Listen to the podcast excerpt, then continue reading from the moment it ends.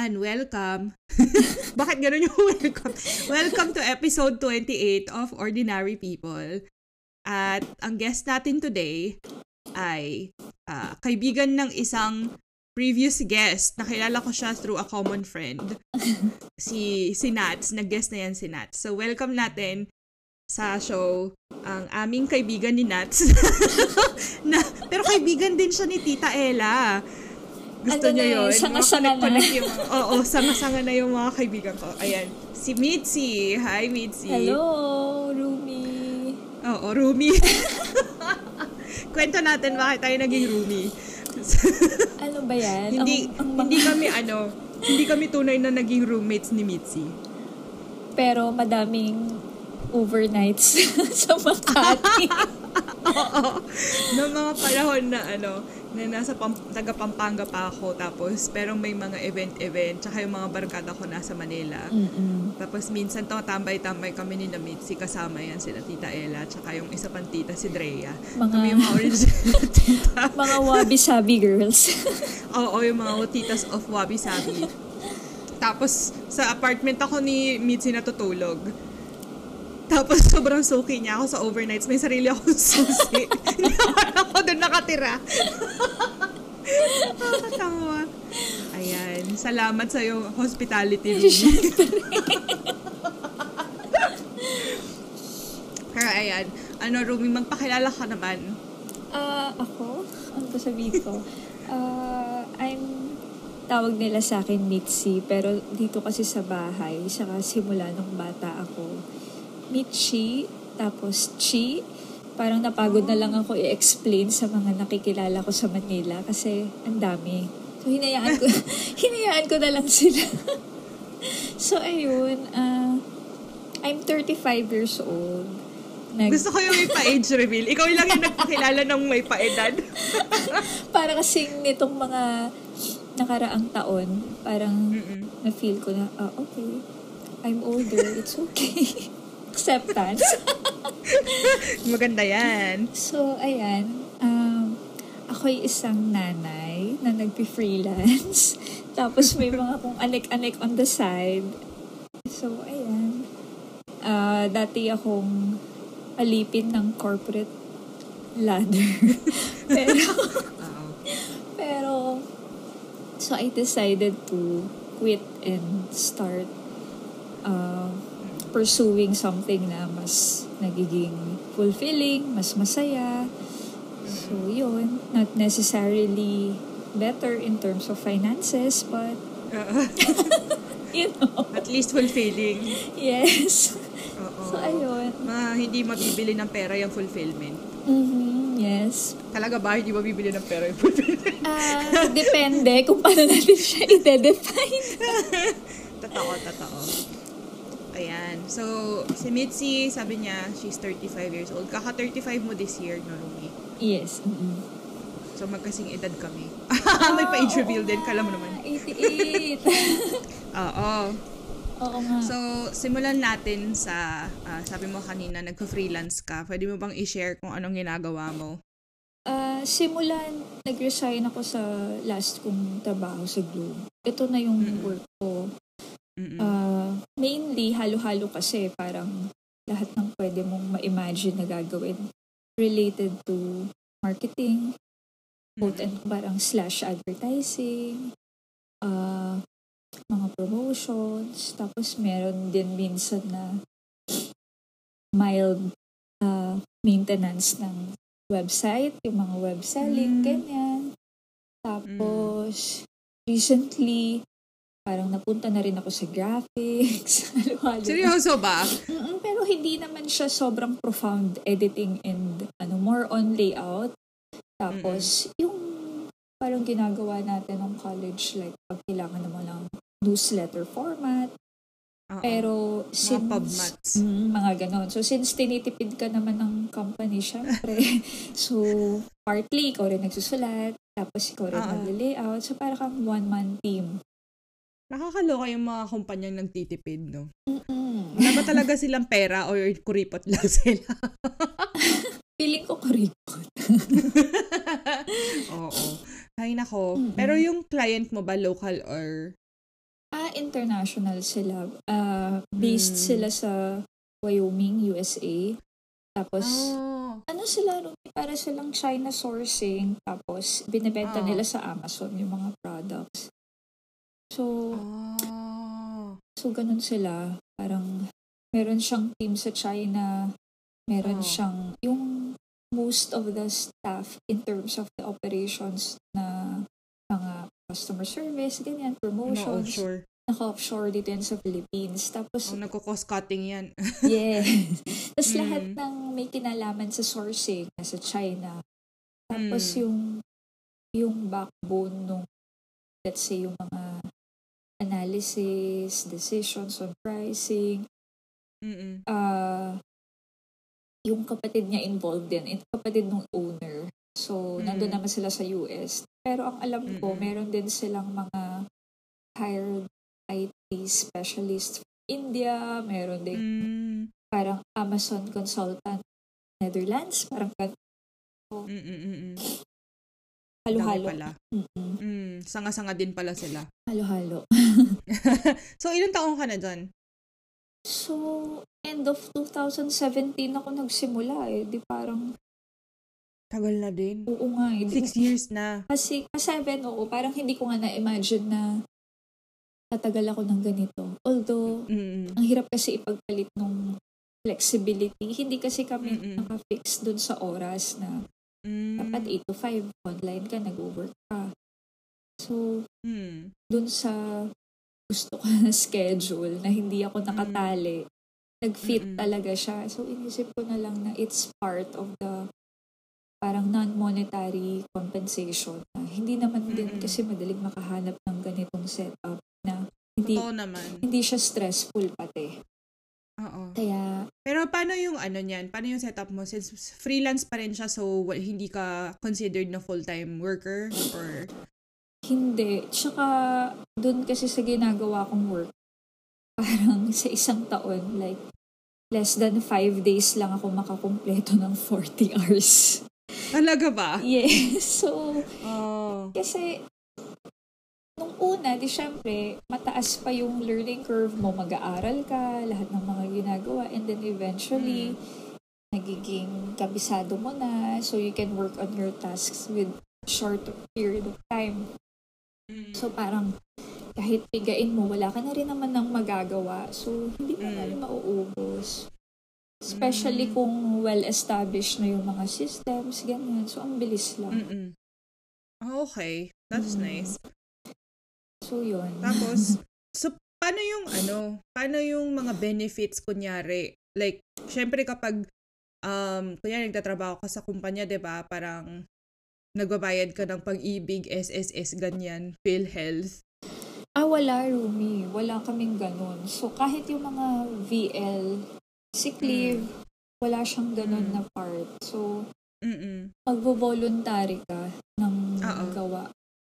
Ah, so ikaw nag-voluntary na member ka? Actually, yung sa SSS ko, hindi ko pa siya, siya naayos until now. Kasi Mm. last mga two months ago, trinay ko na Mm-mm. siyang i-update. Nakita ko, from Globe pala, merong salary loan na hindi na settle from the back pay. The back pay.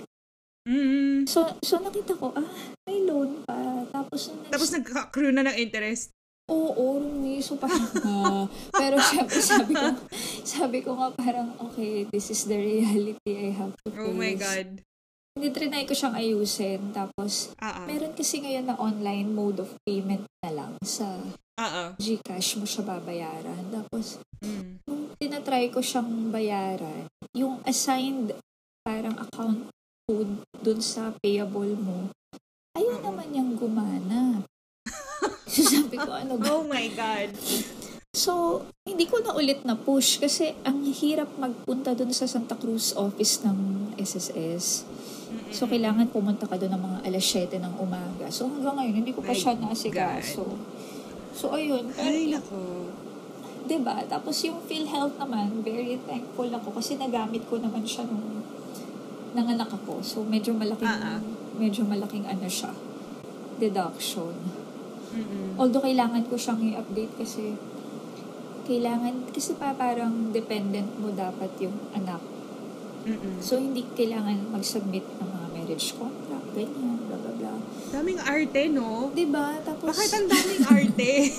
Ba't di na lang pwede i-register anak mo, may birth certificate, okay na? saka ano siya, ah, may mga online na kasi ngayon, kaya lang hindi rin Mm. ganun ka-efficient na hindi mo kayang makumpleto lahat ng kailangan mo ng, let's say, kailangan mo palang i-update yung records, ganyan. So, may mga limitations yung functionality niya online. So, mapaparsa ka pa rin talagang pumunta sa office. So, ayun. Nakakalurky. Yan. Ang history Alam mo, ng mga... minsan, oo, buhay sa Pilipinas. Tawag dyan, minsan, um, meron akong fina-follow na, na subreddit na Japan Japan Life. Tapos minsan may mga tao doon na parang mababasa mo yung parang ino-okray nila yung sistema sa Japan kasi ang hilig ng Japan sa paperwork. Mm. So sinasabi nila na mabagal yung pros- mga proseso kasi ito yung mga tao na nanggagaling siguro sa Amerika na lahat online ganyan. Mm-mm. May mga online din naman na ano dito eh, na parang kunyari, meron kang mga documents na kailangan from the local government, like sa city.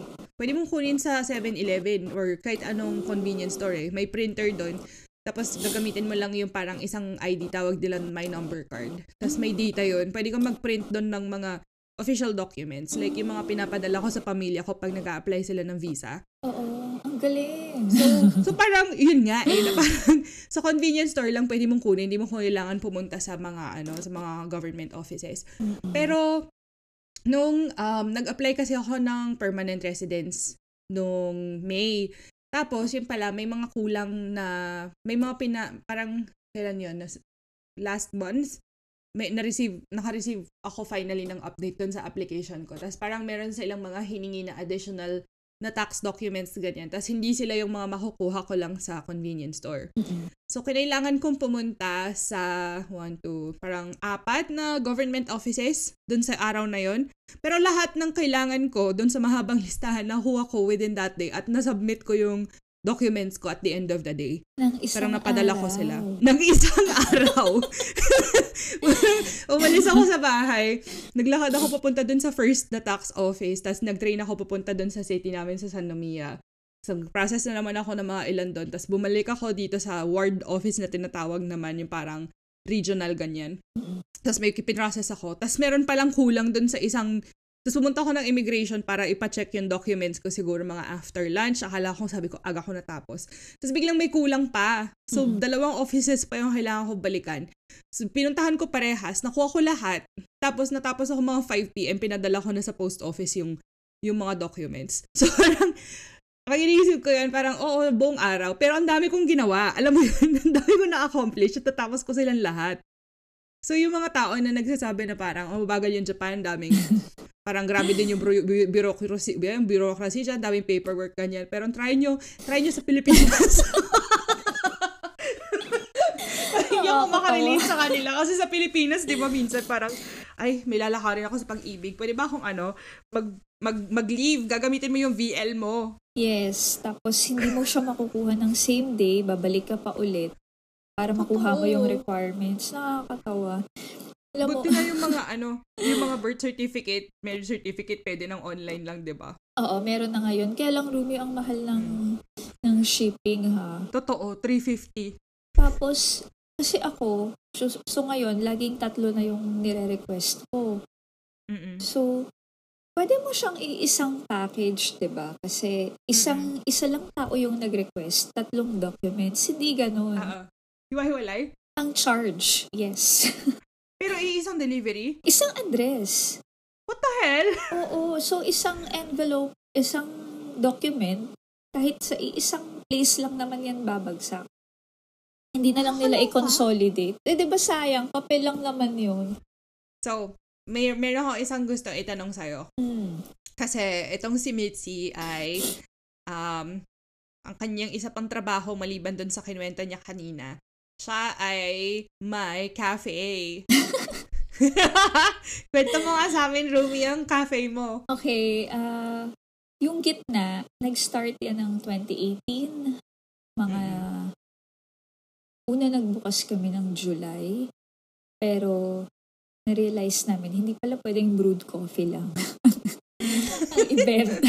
At saka yung banana bread. So, nagsara Oo. kami ng Jul- after namin mag-open, nagsara kami after a week.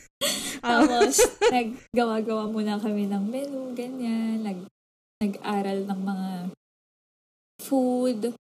Tapos ng coffee na hindi, kumbaga yung hindi lang brewed, yung meron kang latte, meron kang mga ibang Mm-mm. flavors. So, nagbukas kami ulit end of August na. Tapos, di, ayun. Tapos, ang ginagamit pa namin nun dati, naalala ko, cold brew pa. Kasi wala naman kaming machine. Oo, binentahan ko pa sa'yo yung ano ko, yung cold brew picture ko. So, ayun lang. Tapos, uh, coffee maker, ganyan. Mm-mm. Okay naman, parang maraming mga changes along the way. Tapos, eventually, nagkaroon kami ng pasta, nagkaroon kami ng rice. Tapos, March 2020, Oh, ah, nung first time na nag-announce ng outbreak ng Mm. parang hindi pa yata na-identify dati as COVID-19 pero Mm. nagpapa nagpapa-quarantine na sila saka 'di ba sinasara na yung mga establishments. Parang hindi na kami nag Mm-mm. nag-dare to to try what's out there. So sabi na lang namin, sige, isara na lang muna natin. So that's that was 2020. Tuloy-tuloy. Mm-mm. Mm-mm. Ah, 2020. Ay, nabuntis din pala ako noon. So, Mm. Noong 2020, October, nanganak ako. Tapos, Mm. nag-alaga lang ako ng bata ng 2021. Still, medyo Mm. natatakot pa rin kami with COVID kasi nga may baby. Totoo. Tapos, para kasing nakakatakot na, sabi ko nga kay Matt, parang, ano bang ipaglalaban natin na, Mm. na magbebenta tayo ng coffee, delivery, and at the same time, may risk. Hindi ka naman pwedeng Mm-mm. hindi ka pumunta. Hindi ka naman pwedeng Totoo. hindi ka magpabalik-balik. Mm-mm. So, okay lang tayo kasi meron tayo vaccine nung time na yun. Tapos, sabi namin, oo nga, si, hindi na lang din muna ulit. Tapos, nung 2022, so para dun yata nag-start na medyo maluwag na talaga yung kilos. Oo. May mga nag-open na ng mga malls, tapos yung mga usual. Although may mga nagpapamask pa rin, pero it's way better than 2021. So sabi Mm. natin, siguro parang medyo okay-okay na siya. Tapos, Mm. bumalik kami ng 2023 lang nito. So, parang sarado Mm. lang kami ng almost 3 years. More than, Grabe, no? more than 3 years siguro. Parang ganun. Mm. So, ayun, mahirap siya kasi parang kang bumalik sa zero. Ang, Oo. ang isa dun sa pinaka malaking pinagpapasalamat namin, yung naging parang lead kasi dun sa team na nandun sa shop. Na Oo. iwan siya na wala pa siyang ibang permanent job. Tapos, willing pa siyang bumalik. So, nung nalaman namin Hmm. na willing na siyang bumalik, sabi ko, ilak na natin siya para hindi na siya pumunta sa mga ibang employer, ganyan. Mm. Kasi yung dalawa namin, tatlo kasi sila before. So yung dalawa, yung isa, nagkaroon na siya ng successful business. Kasi di ba nauso yung mga deliveries. Oo. So, para nagluluto sila, tapos nagde-deliver ng mga pang-party, party Mm. packages. Or party trays. Mm. Oo, yan, mga ganyan. So, until now, ganun yung ginagawa niya. And we understand, syempre, kailangan Mm. mong i-prioritize kung saan yung mas okay para sa'yo. Oo. Tapos, yung isa naman, nag-try na siya magsiman. So, natuwa Mm. naman kami kasi during the pandemic, nagkaroon din yun ng baby eh. Di syempre, Oo. hindi na mo naman ako ma, ah, ano na, yung needs ng baby kailangan gastos, oo. sama mo na sa consideration. So, syempre, Oo. okay lang yun. Bahala sila kung saan sila mas magiging maayos. So, Totoo. yung third person, siya kasi parang mas regular yung gig niya sa mga catering. Mm-mm. Meron siyang pinapasukan na ganun. But then, Mm. hindi naman siya permanent eh. So, Mm. Natuwa kami kasi gusto pa rin niyang bumalik. So, siya yung kasama namin ngayon. Plus, pinalitan na lang namin yung ibang kasama niya para makumpleto ulit sila.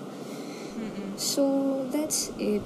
Tapos, yung isa pang problema, parang babalik ka sa mamumuhunan. Kasi naputol Ah. yung paikot ng whatever na nalabas mo na nung una. Siyempre, yung abrupt na napigil yung napigil yung flow. So, sayang na lahat yon Hindi naman na yun mapapakinabangan. Para kang babalik lang ulit sa zero. Plus, ang isa pang consideration, hindi naman malakas na malakas yung sales. So, wala ka rin yung parang tipong na itabi. Mm. Tapos nung start, medyo nag-try kasi kami na magbigay ng kahit papano ayuda Mm. doon sa tatlo namin na kasama. Kasi syempre, biglaan din silang nawalan Oo. ng, ng Trabaho. Pero syempre, hindi naman namin siya kayang isustain ng for the entire three years. So parang after several months, in-explain namin na syempre mahirap din na ituloy-tuloy yung kung whatever the little amount na nabibigay namin. And Mm. syempre, naintindihan din naman nila kasi kita rin naman nila lahat apektado. Oo. So, yun. Hirap naman. Ayun siya. So, Pero, mm, okay, go ahead. Bakit una, bakit ano, bakit gitna yung pangalan ng cafe mo? ah, kasi dun sa Paite, nandun siya sa, ang tawag kasi dun sa place ay gitna. Kapag taga dun ka, tapos nagsabi ka na, halimbawa, sumakay ka sa tricycle, o saan ka, pwede mo sabihin, sa gitna lang po. So, alam nila yon Oh, okay. Hindi ko alam yan ah. So, taga, kung taga doon ka, alam mo siya na yun yung tawag. Plaza Edesan yun eh, yung place. Yun yung pinaka-literal na gitna ng bayan. Oh, okay. Tapos nung nag-isip kami ng pangalan, ang hirap mag-isip. Tapos biglang naisip ko lang, oh, bakit kaya hindi na lang gitna? Kasi nasa Oo. gitna naman to. Oo. Very local pala yung ano, Mm-mm. yung pinagmulan ng pangalan. Yes. Na naman, gitna. Tapos nag-rebranding kayo, di ba? Ah, ngayon kasi mas parang binoost ko na siya as a cafe. Before kasi parang ang ambisyosa ko pa eh. Kasi, kasi yung inspiration was from Cafe Quesada Art Gallery. Mm-mm. So, yung owner nun dati, si, si Ninong Nilo, parang parang mine-mentor niya ako na bakit hindi ka tumulong na madami tayong mga artist dito wal, pero wala silang venue for Mm. ano ganyan. So parang malaking tulong yan sa kanila kasi nagkakaroon ng exposure. Tapos, ang isa pa para sa kanya, alam mo, hindi naman kasi yan competition. Kasi Mm. sabi niya, para sa, para sa akin, mas marami tayo, mas Mm. masaya, mas marami tayong ma matutulungan. Parang ganun yung sinasabi. Mm. So, Ganda ng mindset na ganyan. ganun siya. So, parang kinikilabutan ako. so, parang, parang na-inspire ako. Tapos, nung Mm. time naman na yun, tenga kasi yung place. Kasi di ba si mami yung may Mm. handicraft before. Eh, ang hirap din Mm-mm. naman na ituloy ng nagtatrabaho ako sa Makati. May tindahan siya doon. So, hindi na rin napanindigan. Wala nang gumagamit. So yun, parang ginawa na lang namin siyang ganun with the idea na ah, para siyang gallery, mini Mm. gallery, tapos may may mga snacks, may coffee, ganyan. So, Mm. ang ginagawa dati ni Ninong, marami kasi siyang, ano, marami siyang artist na Mm. under his Connections, group. ganyan. Oo. So, Oh, okay. siya kasi, Rumi, parang maabot na siya sa Shangri-La, mga nag-organize siya ng events. Ah. So, Oo. ano na siya, medyo malawak na yung reach niya. Plus, Established na. oo, Mm. meron na siyang network of artists. Na, especially yung mga taga-Paite, kasi magagaling talaga sila. So, ang ginawa niya Mm. dati, nagpahakot yan. So, nagdina- nilagyan niya ng mga artwork yung shop. Oo. So, lahat ng dinidisplay namin during the first two years, galing yun sa kanya. Kaya lang, Mm. kaya lang syempre kasi, magkaiba kami ng format ng cafe. Siya kasi, Mm-mm. ang pumupunta talaga sa kanya, yung mga mayayaman, ah, Mm. turista, Tapos, ang sadya talaga nila ay art. Mm. Eh, medyo upscale yung kanya. Kaya lang Mm-mm. kami, syempre, nandun kami sa bracket ng mas bata. Neighborhood din. Oo, na mga lokal na Mm-mm. hindi naman lahat ay into arts. Hindi naman Yeah. lahat ay... So parang nitong uh, 2023, we tried na mas mag-concentrate sa locals. Na yung Mm. mga mga mas bata na artist na talagang wala pa silang official uh, parang debut sa sa Sa mga in- gallery. sa industry. Oo, tapos Mm-mm-mm.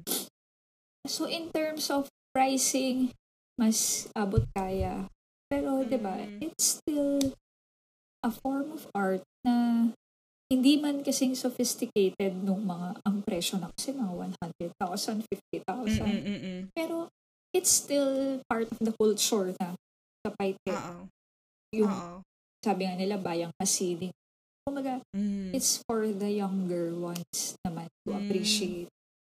So, that's what we're working on now. That's nice.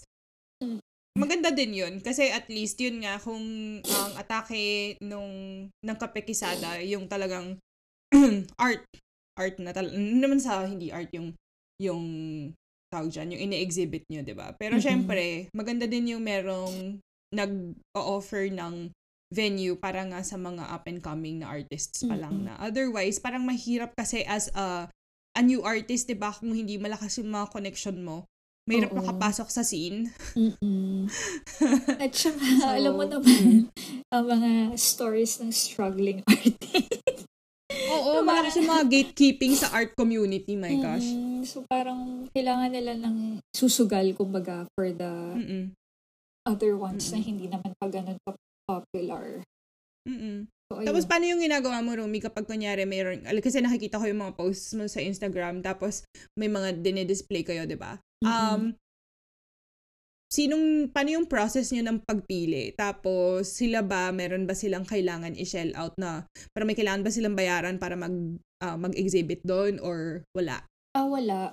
Bale, Mm. kailangan mo lang dalhin yung materials mo, yung artworks, or kung ano man yung i-display. Tapos, Mm-mm. ah actually, yung usapan lang is to give us the inventory of the artworks. Tapos, paano. Mm-mm. Tapos, if ever na may makagusto or mag tanong, i-offer namin. Pero so far kasi Mm-mm. wala pa talagang bumibili. Siguro kulang Mm-mm. pa ako kulang pa ako na i-communicate na, oy, for sale to, Mm. bilhin mo. For sale, oo. Siguro yun yung kulang. So parang, Mm. well, yun nga, parang kaka-start pa lang naman. So it's one thing na gusto ko ayusin. Mm-mm. Actually, yung naka-display doon ngayon, kilala mo yun si Danny. Mm. Siya yung gumagawa ng mga bears. Si Danny yung friend mo? Mm, kanya yun. Talaga? Oo, kanya yun. Oh. Kanya yun. Tapos, dapat nitong November, sabi ko, Mm. maggawa tayo ng parang small opening para lang Mm-mm. formalize na this is what we're Mm-mm. doing.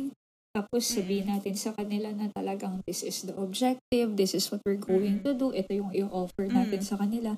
Kaya lang Mm. syempre may mga schedules na hindi nagmamatch, life Mm. happens, so parang hindi Mm. siya makapag-commit this month na gawin Mm. yon Mm. So, sabi ko, sige, okay lang. Mahirap din naman na i-pressure.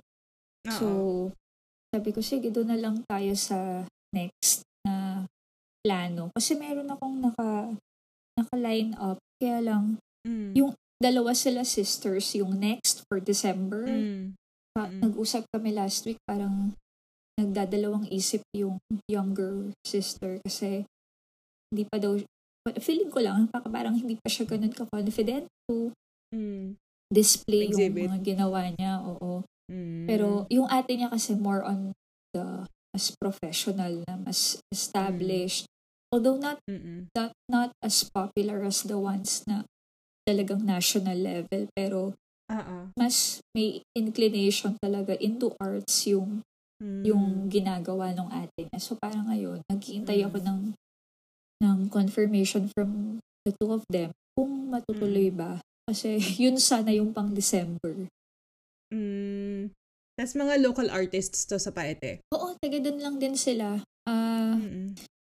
ano sila eh, parang Adaw. Adaw yung surname. Mga locals talaga. Mm-mm. Ganda niyan. Maganda yung vision na ganyan. Kasi sa, ako nun sa Pampanga ako, di ba? Tapos parang nung nag-art-art ako, parang, Di ba, pumunta pa tayo doon sa, sa may workshop na, oo. Na parang Yung- multiple. Ano tayo, yung teach what you know, eme Oo, yun. Oo, ng mga kabataan natin. Mm-mm. Grabe, ano na yun? 2015 nangyari yun. 15. 8 years ago na yun, shoot. Nakakatawa. Kami minsan, ano, na parang randomly kami ni, ni Mitzi para maalala namin yung kabataan at ano, pagkadalaga namin. oh, pagkadalaga no, no, no, napupuyat-puyat pa kami. Tapos, Diba? um, tambay-tambay kami sa Makati, ganyan. Tapos, Uber. May Uber pa. Ay, Rumi. Hindi na natin magagawa ngayon. Sobrang mahal ng Uber ngayon. Ay, wala nang Uber. Grab ba, grab? Grab. Mm-mm. Sobrang Oo. mahal. So, wala. Butas na ang bulsa. Wala na tayong pang-sustain. Nakakaloka, di ba? Parang, Sobra. Tapos, nagulat ako. kung nagstay tayo sa, ano kung nagstay tayo sa Makati? parang nagstay tayo pareho sa Manila.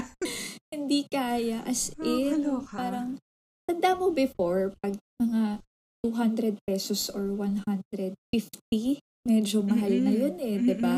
Na, pag, di ba may uso pa dati yung may ka-share ka dun sa Grab, kaya mo pa siya mapababa ng, Mm. let's say, 75 pesos. Oh, yung grab share. Grab share, mga 100. Tapos Uber pool. Yun, Uber pool. Ngayon ang mahal-mahal. Grabe, sobrang mahal. Mm-mm. Nalala ko yun kapag ano, pag uuwi ako galing dun sa work ko, nung nag-work na ako sa Makati, tas yung office nasa along Ayala Ave. Tapos sa yung shift ko hanggang 11, minsan 11 p.m. na, ma- mahal pa rin yung Grab. Eh, di ba wala naman akong other, parang walang ibang paraan kung para makauwi ako kung Oo. hindi mag-jeep. Eh, natatakot nga ako dahil sa mga na-experience ko Tsaka gabi ng na. broad daylight. Yun nga. Tapos shady pa yung, sketchy yung area kung saan kami nakatira ng tatay ko noong time na yun. So parang, um, wala akong choice, mag-Uber ako para safe, ganyan. Tapos, hihintayin ko pa minsan na ano, mga hanggang 12, naghihintay ako para lang bumaba. Pag hindi bumababa yung presyo ng, ng Uber or Grab, hindi, wala, wala tayong choice. Tama. Anoin in, natin siya. Oo. Nakakaloka yun. Tapos parang ano tayo, mga forever nakaabang sa mga coupons ng Grab. Nung bago-bago pa yung Grab, di ba? Oo. Madami mga Oo, less bago pa. 50, less 20. Oo, tsaka yung mga half price lang ganyan kapag may mga mga pa-promo-promo sila. Pero, grabe Rumi, yung parang feeling ko minsan, sobrang tagal na nung panahon na yun, na ang dami ko nang hindi maalala, na parang kung minsan, naisip ko na, ano siya, parang hindi, ano ba, parang hindi na totoo minsan. yung buhay ko na yun, yung part ng buhay ko na yun, na parang, nangyari ba talaga yun? Alam mo yun? Kasi it feels so distant for some reason. Mm. Yung- parang, mm, Ay, sorry. Go ahead. hindi, yun lang. Ako yung, kapag lalo na kapag nagbabrowse ako ng mga old photos, parang Oo. yung year na yan, yung 2014, 15, Mm. 16, Mm-mm. parang, ewan ko, parang I can say na it's the best years na Mm. nung time na yun, na, yung era na yun na parang single ka, gagawin Ah. mo lang yun. Pwede kang mapuyat, calligraphy mo na hindi mo alam kung may nararating ka ba. Totoo. Tapos, Ayan. Mm. ano parang feeling ko, ah, ang, ang confident ko naman, pasali-sali pa ako sa, yung mga, ah, ano, pop-up, yung Ah, ah, ah, ah, Sabi ko ah, siya, ah. syempre sila kat magagaling yan, no? Ako naman si Sama. Grabe ka naman. Oo, nung mga panahon na yun, no? Yung mga ano, yung mga, yun nga, nagkakilala kami ni Mitzi kasi may common friend kami, pero na, pinakilala, ayun, nagkakilala kami sa Instagram dahil parehas kami nag-art, art. Nagsimula si Mitzi sa stamp making, no? Oo, stamp. Oo, nag gumagawa siya ng rubber stamps. Tapos ako magkakaligraphy-calligraphy. Tapos siya din nagkaligraphy. So, nag-connect kami sa Instagram. Tapos nag-workshop siya minsan sa Makati ng stamp making. Tapos pumunta ako doon. Tapos doon kami nagkakilala. Officially. Oo nga, first time yun eh, no? Mm-mm. Oo, Tapos ayun. nang sa, nung parehas na kami nag-work sa Makati, ayun, tumatambay kami paminsan-minsan. Tapos, yung mga after shift, pag pasara na yung mga mall, doon na kami kumakain. At saka yung naalala mo nung ano, nung time na nag-away kami ni Aki na medyo malala. Oo, pumunta yung tayo nag-Bersino sa- tayo ng Thursday. na uminom tayo ng sangria ba? Ng, di ba? Oo. Bersino girls, nakakatawa yung weekday. weekday pero naglasing ang mga tita. Thursday, Thursday. Oo, tsaka bumili ng ano, matching habayanas. Yun yung parang gold, di ba? Gold pa, or parang oo. yung neutral. Oo, yung gold, yung strap, pero Oo. parang, oo, parang tan, ganyan. Oo, Tapos. Yung chinelas na yon alam mo ba ang nangyari dun sa chinelas na yon Parang dinalaw ako ng pinsan ko dun sa dati naming kondo, di ba, sa Azure kami. Tapos, di ba, Mm. ano yon parang naging public resort, ganyan. Oo. Tapos, um, yung pamangkin ko, pinahiram ko yung chinelas na yun sa kanya. Tapos, nag-swimming siya doon sa wave pool. So, Oo. iniwan niya yung chinelas doon sa isa sa mga, ano, sa tabi ng isa sa mga sunbeds. Ninakaw, girl! Ala. Inis na inis Grabe. ako. Sabi ko, Diyos ko naman, yan, chinelas na lang nanakawin pa. Kaloka. Eh, pero yun. Havayanas daw kasi, kaya napag-kiss kita. Nakakainis. Pero masaya, masaya yan. Totoo. Masaya din yung mga yung panahon na yun. Pero pag, pag inaalala ko siya minsan talaga, parang hindi lang naman yung time na yun. Pero a lot of my past. Napag-usapan namin to nung friend ko na ano, si Ron. Kilala mo din si Ron? Oo, si Ron. 'Di ba? Oo, Mhm. lalabas yung episode niya bukas eh. Ah, siya ba yun? Kasi yun nga na parang, oo, Ay, siya yun. ako. parang yung pinag-usapan namin na parang ang, ang, ang dami naming memories na hindi na ma- ma-access ngayon ng sa edad pa lang na 35 years old, no? Hala mo naman, sobrang tanda na. 35 pa lang naman. Pero parang, pag, when you look back to those parang times in your life, parang, they feel so, they feel, they really do feel distant na. Mm-mm. Mm-mm. 'Di ba? Oo. Tapos nung mga panahon na 2014, yan yung mga single years natin. As in, wala tayo, wala tayo parehas Yes. dinidate ng mga panahon na yan, di ba? Wala. Wala pa talaga, Rumi. Wala. 20, oo, oh, 2016, wala. Ah! Alam ko na sinasabi. Meron tayong isang time na parehas tayong may tinatawag na Yes. hey. oh my God, naalala ko bigla. Yun, yung, yun siguro yung sinasabi mo na parang, ah, hindi mo na, ma, parang hindi mo ma-retrieve sa memory mo kasi parang ang layo na niya. Pero Ah. nandun siya. yung mga problematic na taong dinate natin nung kabataan natin. Buti na lang, di ba? Oo. Kailangan yung mga ganyan para May- matuto ka na parang ito na yung kailangan mong i-avoid in the True. future. Naiwan na sila dun sa era na yun ng iyong pagkatao. Hindi na sumama. Oo. Oo, yun yung mga dapat talagang iniiwan na lang at kinakalimutan. Ayun tawag dyan. Pero si Mitzi, nung kinasal siya, anong year ka kinasal, Rumi? 2019. 2019. So kami ni Aki kinasal 2018, tapos kayo 2019. So mag-asawa na pala kami ni Aki nung umattend kami ng kasal Mm-mm. niyo. Yes. Mm-mm. Oo, umattend ako ng kasal niya sa Baguio. so, kamusta naman, Rumi, ang buhay may asawa? Okay naman so far kasi magkasundo naman kami ni Matt dun sa, I mean, yung kilos. Hindi ko alam, mahirap Mm. i-explain kasi diba, when you share a space with someone, parang Mm. meron kayong nagiging dynamics. Mm-mm-mm. So, so far, smooth naman. Siyempre, may mga, may mga times na may hindi kayo pagkakasunduan or kahit yung Mm. mga simpleng routine like yung Mm. paglilinis, paghuhugas ng pinggan, yung mga ganyan ba. Na dito kasi wala naman kaming, ano, wala naman kaming help. So, Mm. kami lang gagawa.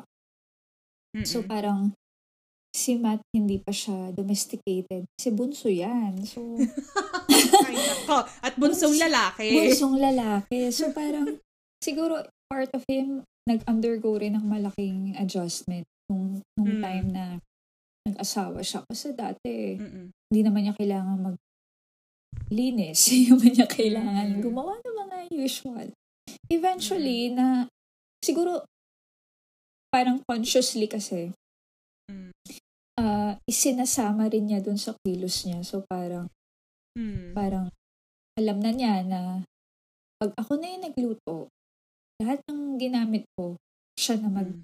Maglilinis. Maghuhugas. Oo, yung mga Mm. ganon. So meron na kami Mm. mga ganon na sistema dito. Mm. Tapos, yung CR, yung CR kasi, madalas siya. So, Mm. may- pero minsan, pag kasi may nakita ko, alam mo yung, yung mapakali.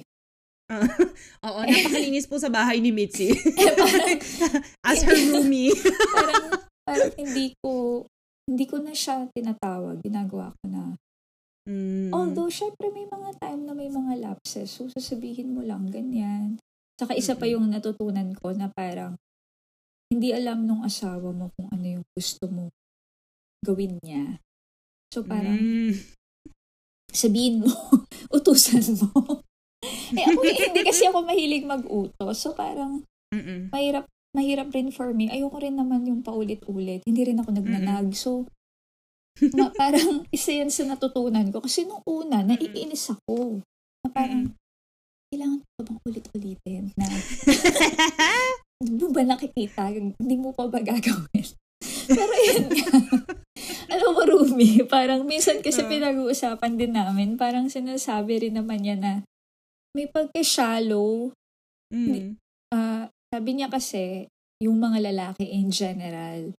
Pero, well, syempre, ayaw ko naman na i-apply to all na Mm. ganun silang lahat. Pero siya, aminado siya sa sarili niya na may ganun. So, kung meron akong gusto, willing siya. Pero hindi Mm. hindi nagpa-comment to his senses na ang kailangan ko na pala itong gawin. So, kailangan ko siyang sabihin. Nakakainis yan. Diba? Nakakainis ka yan sa kanila yung palusot nila na ganyan na kailangan kasi sinasabi. Hindi naman eh. diba? Alam mo yun? Mm. So, Mm. yun. So, yan yung parang biggest adjustment ko lalo na nung simula. Pero, nito, sy- syempre, parang natututo na rin naman siya. Mm-mm. Ah, may ano na siya yung nagpusa, ganyan. Alam na niya gagawin niya. Kaya ang Mm. ang biro ko na sa kanya ngayon, ah, ang galing ko talaga magpalaki. Ay, nako. Totoo talaga yung mga asawa nagiging panganay na anak. Nakakainis. diba? Pero in fair naman, may improvement. And Totoo. okay naman so far. Siyempre may mga times hindi man natin mapaperfect. Pero at least receptive naman dun sa mga Totoo. sinasabi mo. Mm-mm. So that's okay naman for me so far. Alam mo, buti na lang pala hindi na si Matt yung nag edit nitong mga episode. Maririnig niya. si Matt, si Matt po kasi yung ano, siya yung sound engineer. Sound engineer na, ng ordinary people ng mga simula-simula. Tapos nung parang nagkagulo-gulo na yung schedule ko, sabi ko, okay na Matt, ako na lang kasi parang ano, parang hindi na ako, par alam mo yon since sa sariling schedule ko yun, sinusunod ko. Kasi minsan kinakaram ko lang eh. So parang parang hindi ko naman siya kailangan, parang hindi ko na, ano yun, para hindi ko na siya ikram. Si Matt, hindi ko na siya ikram. Sarili ko na lang yung i-inconvenience ko. Sabi ko, okay lang, salamat na lang sa, sa tulong mo, pero I will take it from here, ganyan. Alam mo ba, Rumi, Oo. tinatanong niya ako before kung natutuloy Oo. mo pa. Kasi Mm. natutuwa siya dun sa... hindi ko alam kung ilan yung na-edit niya, pero natutuwa siya kasi gusto niya yung stories ng mga nagiging guest tao. mo. Parang sa buhay, ganyan. Parang Mm-mm. nai-inspire siya. Kasi sabi niya sa akin, di ba, mas nauuna siyang makarinig kesa sa akin Oo. nung, nung Oo. recording. So parang natutuwa siya. Minsan kinikwento niya in kahapyaw na, oh, yung guest ni Kat, ganito, ganyan, ganyan. Sabi niya, ang galing, grabe. Nakakatuwa. Oo, natutuwa siya. So parang tinanong niya ako, natutuloy pa ba ni Kat? Sayang kasi maganda yung ano yung ginagawa niya. Sabi ko, oo, meron pa rin. Nakikinig pa rin ako. Nakakatuwa naman. Alam mo, kagabi si Aki, umuwi siya. So, sinatnan niya ako, nakikinig ako ng episode ni Ron kasi binire-review ko pa rin bago ko i-post bukas. Tapos sabi niya sa akin, oh, I was listening to your latest episode with Ella. Parang ang pawi daw siya sa, sa randomly. Sabi ko, talaga? Tapos, actually, kasabi ko lang kayo yan nito, kahapon yata yun. Para sabi ko sa kanya, parang yan, parang pinag-iisipan kong i-drop yung ordinary people. Kasi parang meron akong writing project na ginagawa. Tapos parang gusto ko ilaan doon yung oras ko, ganyan. Mm-mm. Pero sabi ng sabi naman ni Yoyo, naku malulungkot si Gwen. Narinig mo na ba yung episode ni Gwen? Yung biggest fan, yung biggest fan ng podcast. Parang Tapos- hindi ko pa yata narinig yun, Rumi. Ito-check ko Basta nga. yun si ano, si si, si. Gwen, siya yung biggest fan ng podcast. Tapos sabi niya every week daw dapat yung episode. Gusto niya ibalik ko yung every week na episode. Oo, alam mo, minsan, yun lang yung nakakabite na parang, ay, ang tagal pa nung kasunod. Kasi two weeks pa. na parang nauubusan ako ng pakikinggan. ah, nauubusan. Ako naman nauubusan ako ng guests. Tinry kong mag-invite ng mga ano, mga high school mga kakilala nung high school na hindi ko ka-close sana na parang feeling ko interesting. Tapos nireject ako nung isa. Sabi ko, oh, it's okay. ano daw, hindi daw siya comfortable to share yung details Ah. about his life. So sabi ko, it's okay, okay lang. Tinanong ko lang Okay. naman. Ganyan. Tapos, um, pero ayun, pero kapag iniisip ko, tapos pag pinapakinggan ko naman yung mga episodes, ganyan, parang masaya naman din talaga siya. Mm-mm. So- Tsaka, ah, parang, ewan ko, feeling, for me kasi, parang feeling ko, relatively ha, parang Mm. sheltered pa yung buhay ko growing up. So, Mm. parang, parang iba kasi yung marinig mo yung stories ng real, I mean, real in a sense na, ah, kaibigan to ni Kat, kilala to ni Kat, and this happened to her. Alam mo yung ganon, Mm. na parang, na parang eye-opener siya, tapos, Mm. Learning stories from other people na may mga ganito silang pinagdaanan. Yung mundo may ganitong ginagawa sa kanila. Alam mo yung ganun. Mm, mm, mm, mm. Tapos especially ngayon, parang forever lang akong freelance. Hindi naman ako nakaka-meet ng maraming tao Ah. in real life. Diba? Yung parang, Mm. parang it's, it's a way to see the world outside. Parang ganun. Mm. Na, Natatawa ako kapag ano, nagko-crossover yung mga tao sa mga yung mga friend ko na nakikinig ng podcast, tapos mamimit nila in person yung isa sa mga guests. Tapos piling nila Oh. kilala na nila. pero dami lang alam na story. Oo, kasi narinig yung episode. Nakakatawa. Pero hindi ako kakilala. Tapos si ano, di ba? Si Cha, yung first episode. Yung first episode nito, uh, Si yung first na guest ko, yung friend ko Mm-mm. si Cha. Oo. Mm-mm. Naging friends na sila ni Ella. kasi nung nagpunta si Ella sa Tokyo, sabi ko, gusto mo ma-meet si Cha? Kasi narinig mo yung episode. Tapos parehas naman sila army. Tapos ayan, naging friends na sila. Tapos nung pumunta si Cha, umuwi si Cha ng Philippines, nagkita sila ni Ella. Oh, wow! Daig pa ako ni Ella kasi bago umalis si Cha ng Japan, nagkita sila sa Pilipinas. Kami ni Cha hindi na nakapag, nakapagkita. Parang hindi na siya nakabalik ng COVID. Tapos ako naman ako Mm. nakapag-Tokyo. Okay. So, buti pa sila nagkita. Oo. Pero ayan, balik tayo sa pag-uusap natin tungkol sa asawa mo. Um, gusto mo ba ikwento sa amin kung paano ang love story niyo ni Matt? Kahit na ano, present naman ako ng mga panahon na yun. Nakakatawa. So, Hmm. ah, ano ba yung nangyari? Sabi kasi niya, well, hindi kasi ako naniniwala sa kanya. Sabi kasi niya, 2010 pa lang, nakita daw niya ako sa UP. Ah. Kasi nag, ano na yun eh, parang OJT na siya sa Erie. Tapos, meron kasi dong parang ah, canteen na pwede mong puntahan. Pwede ka rin kumain. Tapos, may coffee shop, ganyan. Eh, gusto namin pumunta doon sa canteen kasi 5 pesos lang yung kanin. Five Those were the days. Tapos, My ang laki. Kasi- Siguro Oh. kasi yung rice naman nila, hindi naman nila parang commercially procured or whatever. Tapos masarap ah. yung pagkain kasi international yung yung workers, 'di ba? So meron silang Ah. ino-offer na mga variety ng food. So sabi niya, nakita daw niya ako doon. Sabi ko, we, talaga. was 2010. Eh pero, parang, tinanong pa daw niya ako, parang once, kasi, Mm. nung nauso pa lang nun yung Facebook, nag-uusap daw kami sa Facebook, tsaka sa YM. Sabi ko, talaga? Wala ka naalala? Wala, Rumi. Parang, Sure ba siya na ikaw yun? sabi ko nga parang, gurado ka ba? Ako ba talaga yan? Tapos, in fair naman, may mga sinasabi kasi siyang details na alam ko. Mm. Halimbawa, yung may sinasabi siya yung red taxi na laro sa Facebook. Di ba yung Facebook dati puro laro? So, Ah. meron, ng red taxi. Alam ko yung red taxi. Tapos Mm. nakwento ko pa daw sa kanya na one time, meron kaming coffee beans na hindi ko malaman kung paano ko dudurugin. So, hindi namin ma... Ah. Parang yun, kinikwento ko daw sa kanya. Yung mga ganong parang tiny details, may Oo. recall ako, pero sa kanya wala akong recall. So, parang tinatanong ko na rin yung sarili ko, ano ba nangyayari sa isip ko? Ba't parang hindi ko, hindi ko na-identify yung mga, ano, yung mga tao, ganyan. Mm. So, fast forward, 2014, parang bigla-bigla na lang yan mag may message sa Facebook random Mm. na basta parang ang point lang naman niya parang humihingi siya ng isa pang chance. Gusto daw niya makipagkape. Mm. Eh, syempre, hindi naman ako sumasama sa ganun agad-agad na parang, ano, nag-message ka lang sa Facebook. Ano na, kasama Pero saan kayo talaga nagkakilala? Schoolmate ko siya nung high school, pero ahead siya ng isang Ah. taon.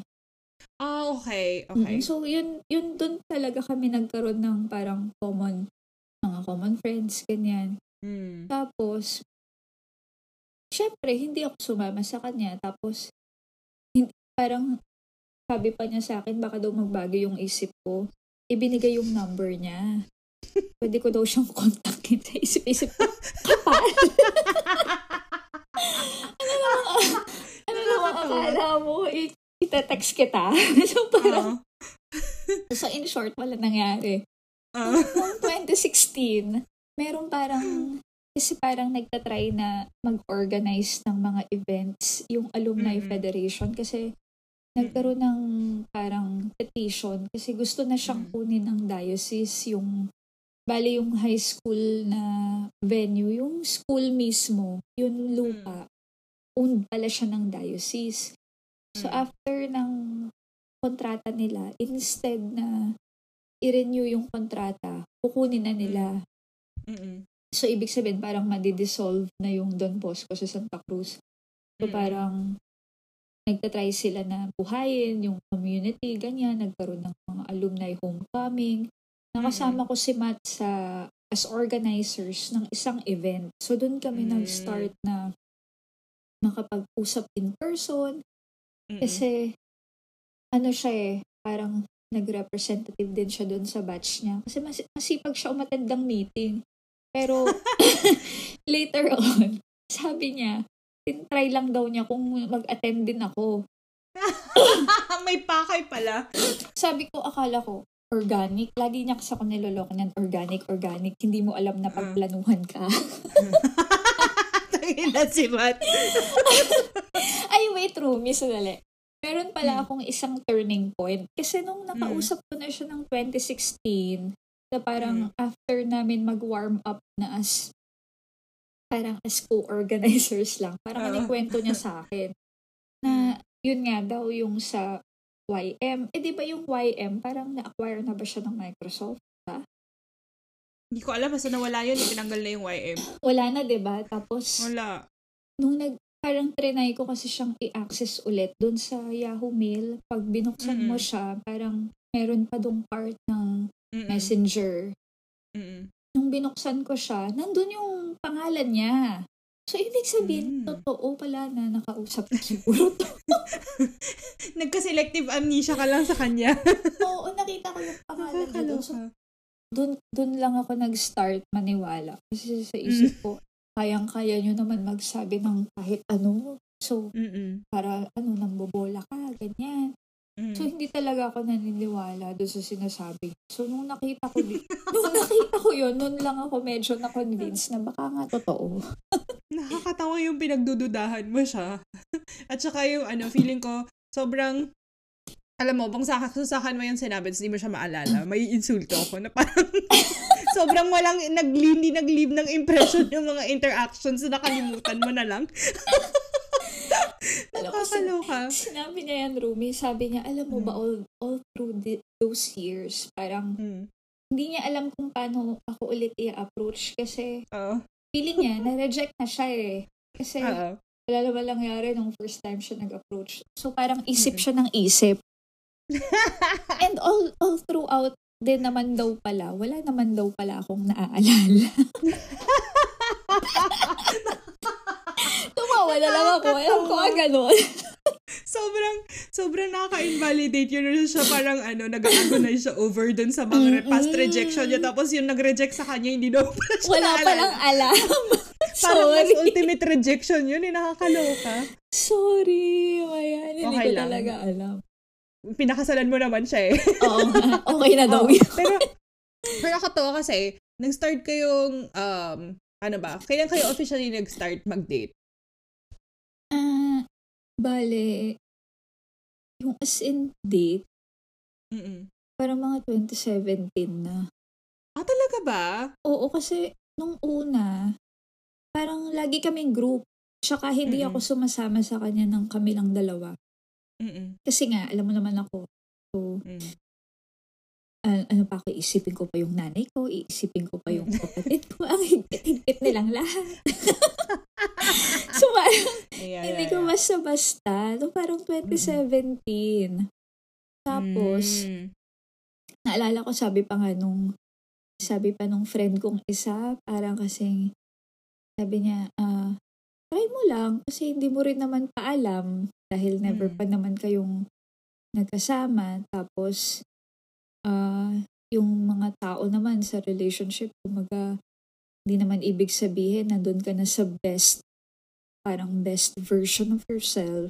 Mm. Doon ka lang papasok sa relationship. So, parang, Tama naman. parang process lang din naman yan. Mm-mm.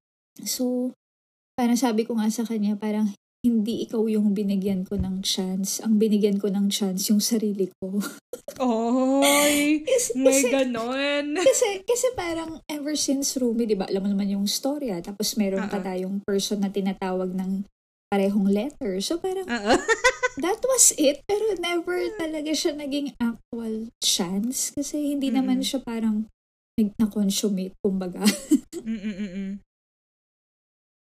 So parang, Ang ganda yan. Mm. 'di ba? So parang parang kung sa isip mo it's for you, parang sabi ko for me din kasi parang ito yung parang uh, process na step by step. Okay, kung gusto niyo magkakilala kayo na as individual person, pwede mo gawin, Mm. tignan mo siya, try mo kung paano Mm. mo pag mabait ba yan, ganyan. Mm. So, yun, ganun. Parang nakilala ko na, parang sinabi ko rin na, oo nga naman, bakit nga naman hindi? Mm-mm. And Rumi naman, parang 28 na ako noon. So, parang, Mm-mm. so parang, ano, parang, ano pa ba yung maghihinder para hindi mo naman itry? Or, Mm-mm. ba So, ayun, di, trinay ko sumama sa kanya. Tapos naalala ko pa, Mm. parang, may, ma- medyo mahaba kasi lagi lang niya akong kinakausap. Pero hindi niya Mm. ako actually ina-ask na Mm. lumabas. Mm-mm. So, yung mga time na magkakasama kami, lagi kaming group, yung mga kasama rin namin na iba naming friends. So, ganun. Mm. Pero never So, hindi siya siya yung... date. Oo, hindi siya date. So, parang Mm-mm. naisip ko, baka naman mamaya i-chat na lang din ako ng i-chat nito. so, parang may, may part sa akin na sinaisip ko para baka mag-chat lang kami ng mag-chat. so, parang, eh, alam mo naman yan, di red, red flag. Wing, wing, wing! Ganyan sa isip mo. so, parang, may may usapan yata kami nung isa kong friend before tapos Mm. nag-cancel. Sabi Mm. ni Matt, ano gusto mo? Sasamahan kita. Parang, yun yung first time namin na kami lang Kayo talagang dalawa lumabas. Mm. Tapos, natulog ako sa sinihan. ano pinanood niyo? Meron kasi yung-?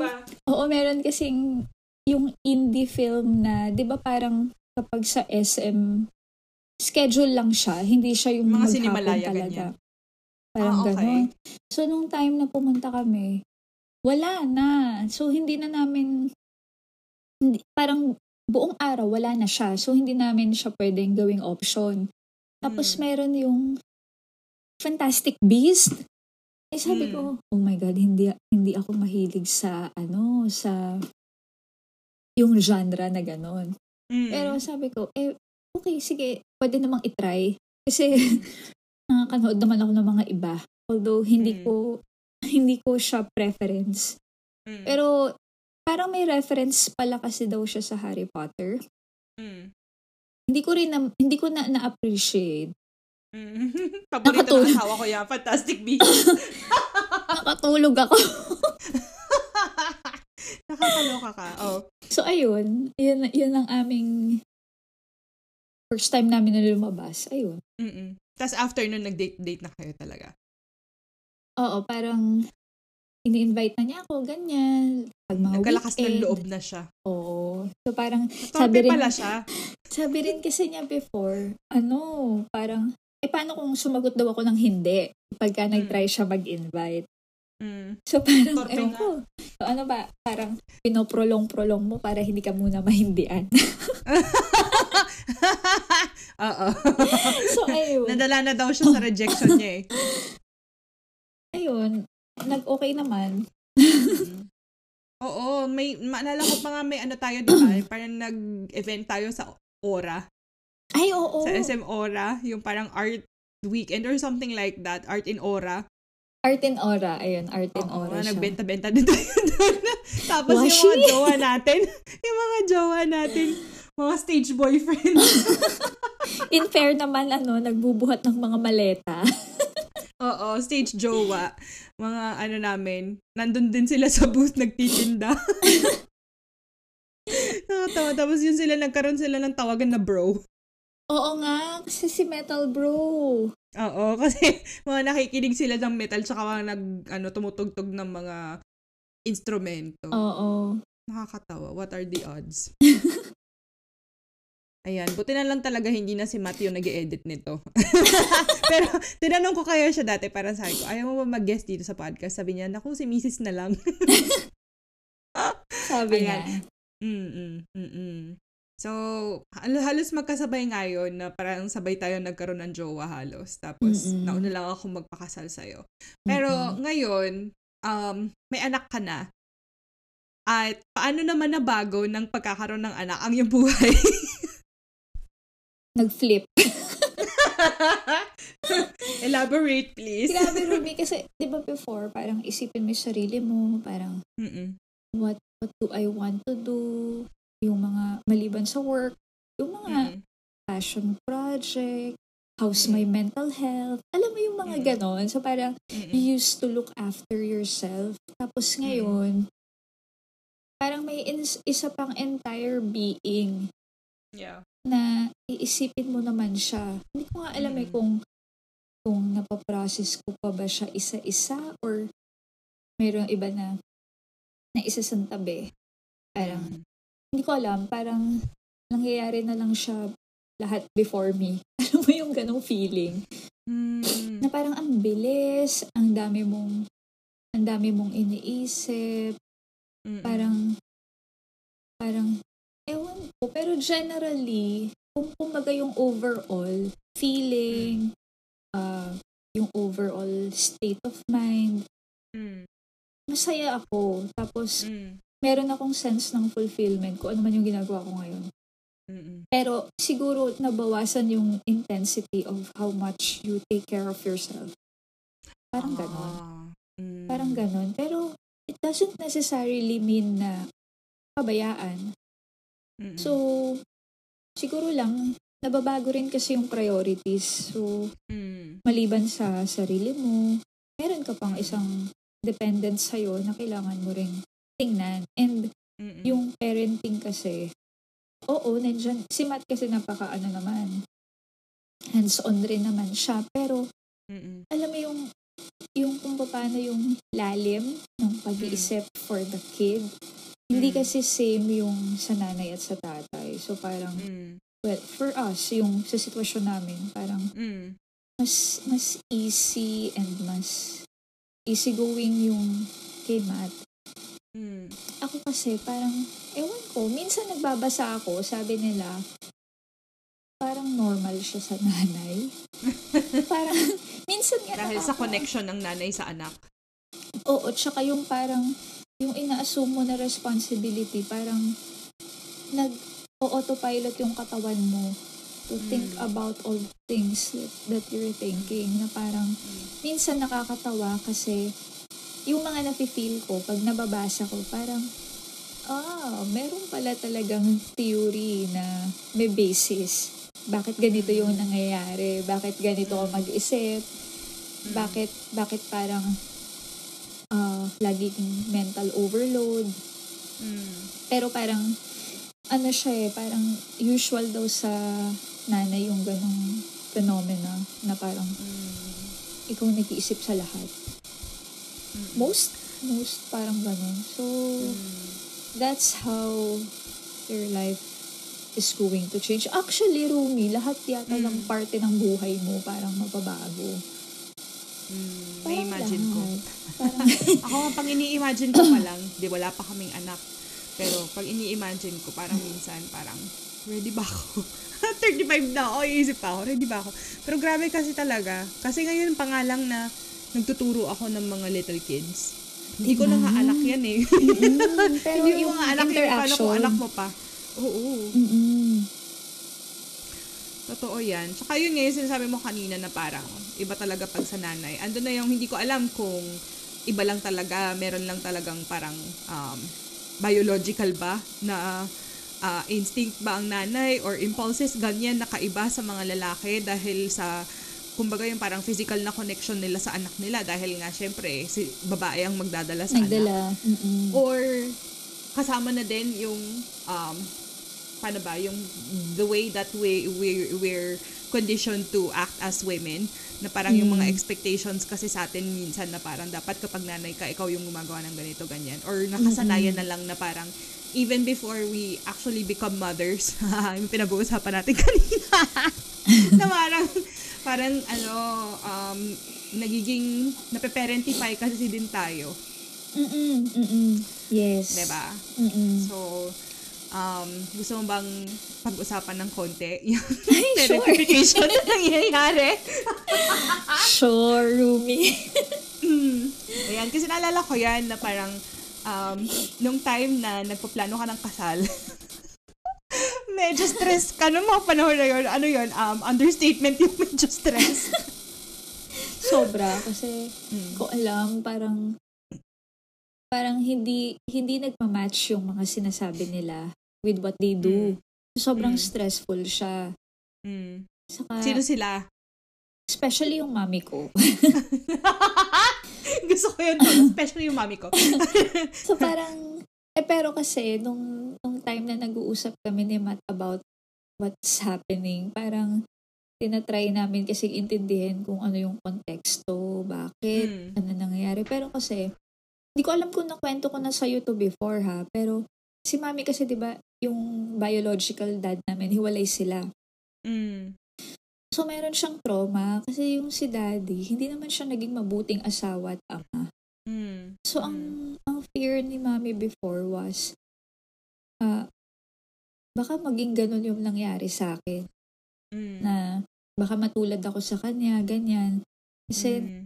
sinasabi niya, nung time na kinausap siya, sila ni Papa, kinausap ni Matt na Mm. magpapaalam kung Mm. pwede kaming, mag, kung pwede magsasabi na siya na magpakasal. Parang straight Mm. out, sinabi talaga naman ni Mami na parang, hindi ko alam kung kakayanin ni Chi, kung mangyari Mm. kay Chi yung nangyari sa akin.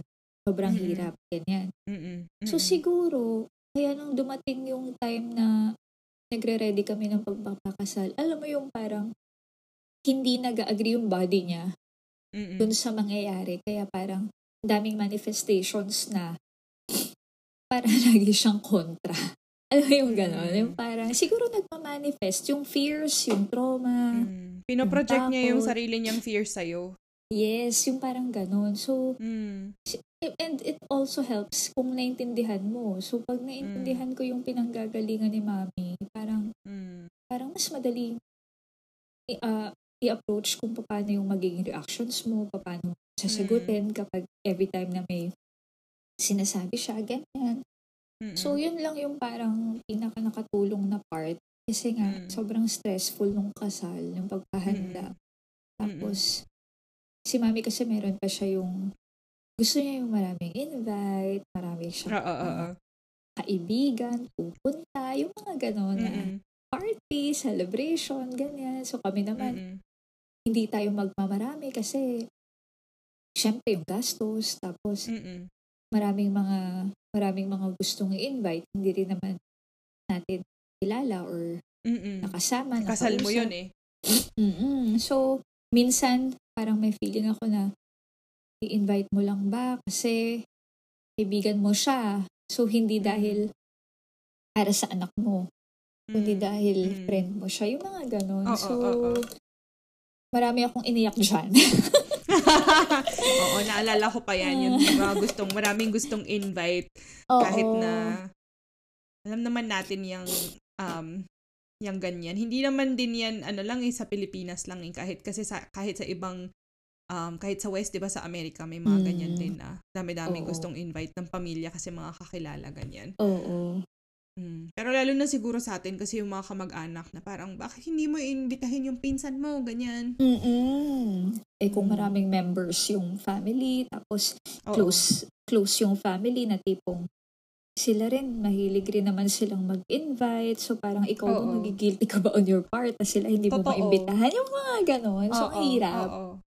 Mm-mm. Nalala ko nga nung, nag, nung kinasal kami ni Aki, 'di ba ano lang kami noon, parang 22 kami sa lahat-lahat kasama kami dalawa. So 20 lang talaga yung guests namin, kasama pa yung mga bata doon. Mm. Tapos parang yung pinsan ko sa mother side, siya na lang yung pinsan ko na natitira dito sa Pilipinas. Sabi niya parang bakit daw hindi sila invited ng anak niya, yung yung inaanak ko yung anak niya. yung, ano niya, anak niya, baby niya. Oo, na parang Mm. bakit daw hindi sila invited. Tapos sabi ko sa kanya, alam mo, sabi ko, sobrang limited lang kasi talaga yung in-invite namin. Sariling kapatid ko nga wala doon eh. Hindi dahil hindi ko siya in-invite, kundi dahil kakapanganak lang noon ng pamangkin ko. Kakapa, Mm, kakapanganak lang ng sister-in-law ko. Oo, kalabas Oo. ng Yuna. Tapos, um, sabi ko, alam mo, kahit na nandito si yung isang tita namin, kahit nandito sila, hindi rin sila invited. Sabi ko sa kanya. Kasi nga, sobrang liit, liit yung venue, at maliit yung bud- budget. Tapos, inimbitahan lang namin talaga yung mga tao na parehas sa aming, syempre, pamilya nandyan na. Tapos, yung mga kaibigan namin na shared, kumbaga, at saka yung mga Oo. best friends lang talaga. Ang ganda-ganda nung kasal mo, Rumi. Nakakatuwa. Ay, salamat. Kahit hindi namin pinag-effortan yun, yung sa, sa restaurant lang lahat-lahat yung yung di- hindi namin hiningi yun. Tapos nagulat na lang kami na parang kasama to sa budget. Sayang Ang na hindi nag-survive yung restaurant na yun sa ano eh, sa pandemic. Ah, Nag-close sila. Oo, sobrang sad. Sayang naman. Mm-mm. Kasi nga parang sayang sana may may babalikan tayo kapag umuwi tayo, ganyan. Oo. Pwede nating balikan yung restaurant, itatay na sana ganyan, wala na. Hindi sila Mm. nag-survive. So. Yung space nila, hindi na nila pinarentahan or transform into other... Baka ano, baka business. kaya siya, nas- yun, hindi sila nag-transfer. Feeling ko hindi na nila nakayanan bayaran yung renta kasi nga, Ah, di ba, parang baka oo. nirerentahan lang yun tapos hindi na nakayanan magbayad ng rent. So, nag-close na lang tapos parang hindi na na-revive yung restaurant. Sayang. Tapos di ba sabi mo, Mm. sobrang sarap pa ng food. Oo, sarap ng pagkain doon na parang Oo. dami naming kinain tapos mga nung nag-holiday season, umorder pa kami ng mga party trays sa kanila. Kaya kami kalaking fan ng food nila. Ayun. Pero Sayang. ano ba, Rumi? Um, paano ba yung, ah, ano ba? Paano ba yung pamilya nyo? Like, ilan kayo magkakapatid? Pang ilan ka sa magkakapatid? Ganyan. Ah, bale, tatlo kami. Tapos ako yung gitna. Mm-mm. At ka rin ako ang- pala talaga na anak. At ako ang only girl. Mm-mm. Although kasi kaming dalawa ni kuya, kami kasi yung kay daddy sa biological dad. Mm. So, matagal akong bunso. Mm. 11 years yung gap namin nung bunso kong kapatid na Mm. ang, ta- ang daddy na niya yung stepdad namin. Mm-mm, mm-mm. So kami tatlo. Tapos si mami tsaka si papa, papatawag namin doon sa stepdad. Mm-mm. Nagpakasal sila parang grade 4 ako. Mm-mm. Kasi nag-ayos pa sila ng annulment, ganyan. Eh, di ba, Oo. alam mo, tagal-tagal. So, Mm-mm. parang magjowa sila ng limang taon. Mm-mm. Tapos, nagkakasal eventually. Tapos, ayun. So, si Papa naman kasi, ano siya, nagsisiman. Mm-mm. So, hindi rin nam- namin siya nakasama talaga ng as in, kasama mo siya siya as a present. family. Oo. Oo. So, sanay kami na si mami talaga yung main parent. Tapos, Mm-mm. dati kasi nakatira kami dun sa kila nanay, lolo't lola ko. Mm-mm. Nandun yung isang kapatid ni mami na single. So, parang sila yung mas pamilya namin Mm. na as in kasama mo on a daily basis. Mm. So, ayun. Tapos, nagkaroon lang ng time na umuwi talaga si Papa for good nung nagkaroon siya ng sakit. Parang. Naatake siya sa eroplano. Pauwi na siya ng Pilipinas. Naatake siya sa eroplano. Nag-emergency landing sila sa India. Oh. As in, ano, eh, wala pa nun roomie na walang cellphone. Oo. Tapos, so syempre, yung typical, mag-aabang lang si mami sa Sa sa airport. airport. Tapos, naubos na yung flight. Si Papa wala. Tapos, nakita Mm. niya yung status ng flight. Dumating naman na.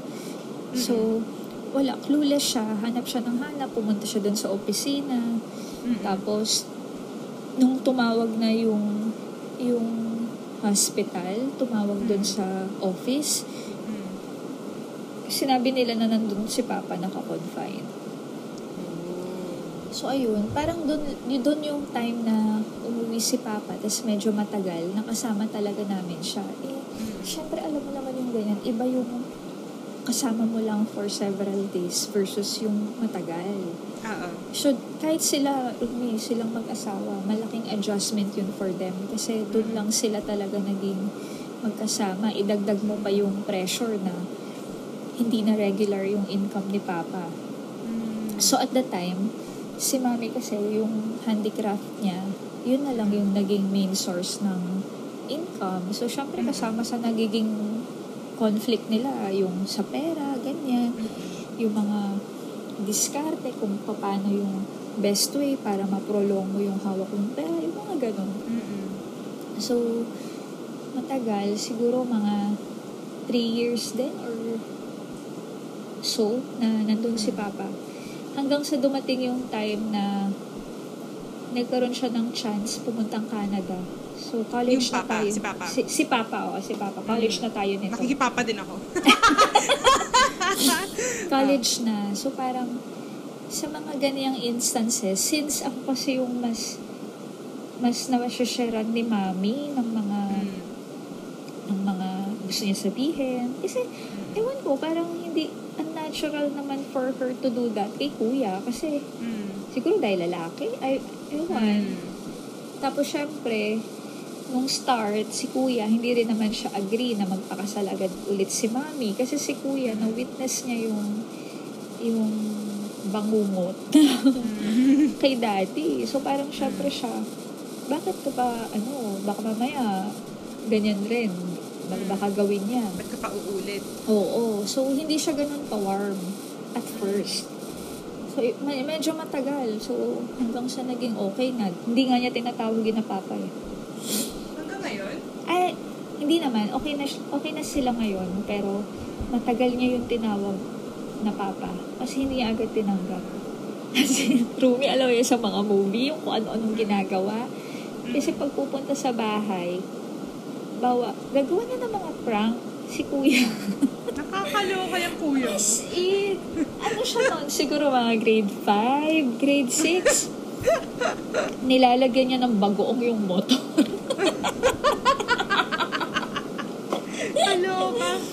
As in, tapos lahat ng, pag binigyan ako ng laruan, sinisira ni kuya yung laruan. Hay, Ayaw niya, siya. ayaw niya talaga. Ay, So, hindi pa- naman niya laruan. Oo, kasi ayaw niya yung tao. Ayaw niya yung tao. So, feeling ko nga, parang si kuya kasi, mabigat din yung dina, dinala niya na trauma Oo.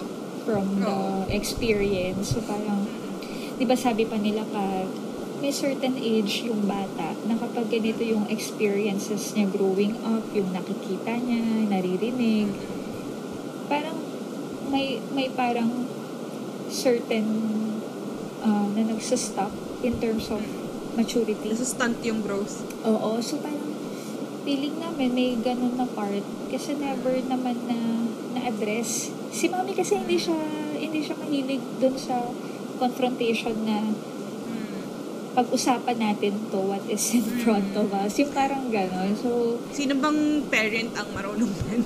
ay, di ba?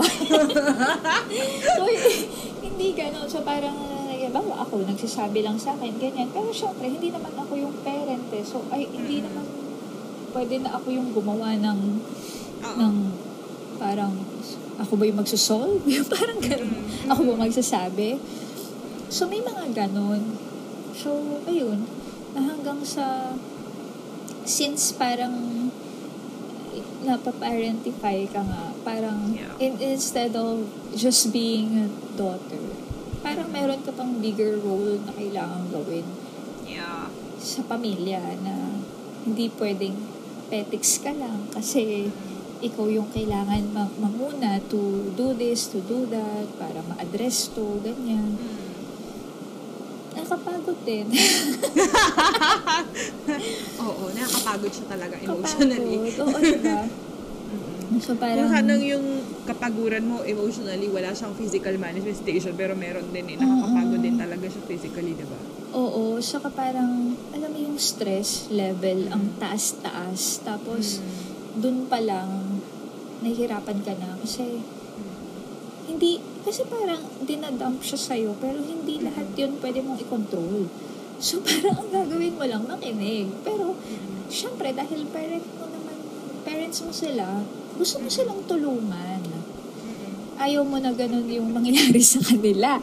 Pero hindi, wala kang pwedeng gawin. Kasi sasabihin naman nila, anak kita. So treat me like it. Ang weird. So, ayun. Oo, totoo.